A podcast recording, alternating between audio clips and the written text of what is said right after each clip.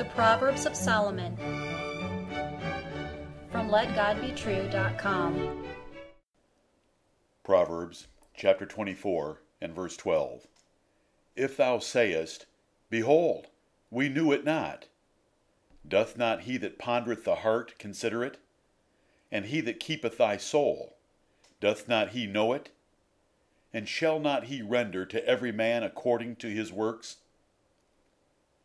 Hear the words of God in Solomon again. If thou sayest, Behold, we knew it not, doth not he that pondereth the heart consider it?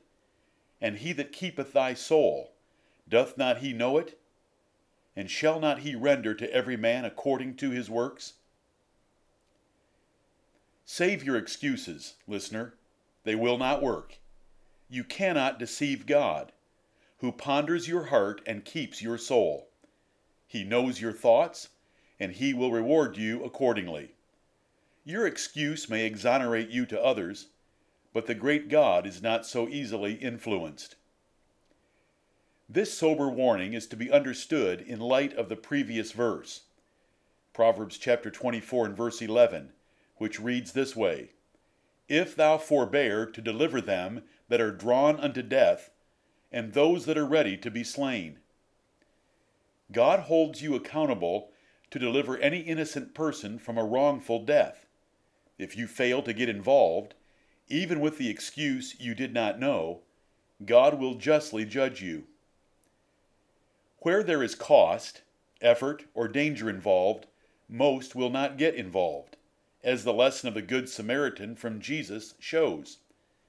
Both the priest and the Levite, though fellow countrymen, would not help the wounded Jew. It was a Samaritan, a cultural enemy of the Jews, that stopped and gave comprehensive care to the wounded man.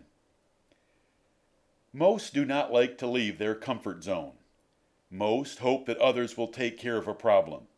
Most do not like to get involved because it may cost them money or time. These selfish and lazy persons avoid a guilty conscience by ignoring events around them. But noble and virtuous men and women are vigilant and get involved, for they are better. The person here chose not to know.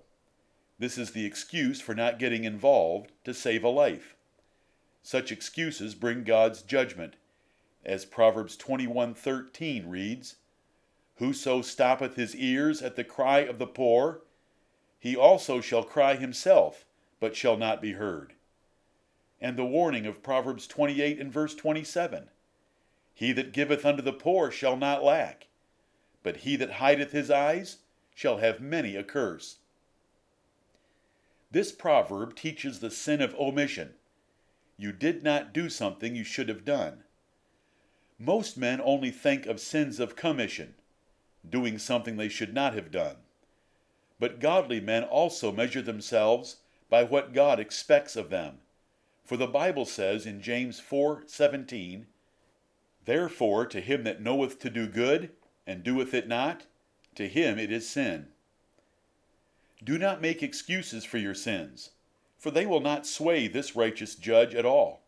He ponders, or carefully considers and measures, every man's motives and actions. Do not avoid getting involved or participating where you should to help others, because he will surely require it of you. The Word of God, the Lord Jesus Christ Himself, is quick and powerful, and He discerns the thoughts and intents of your heart.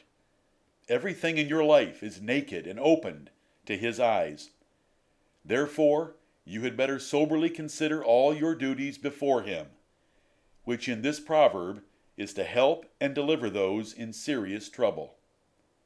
Amen.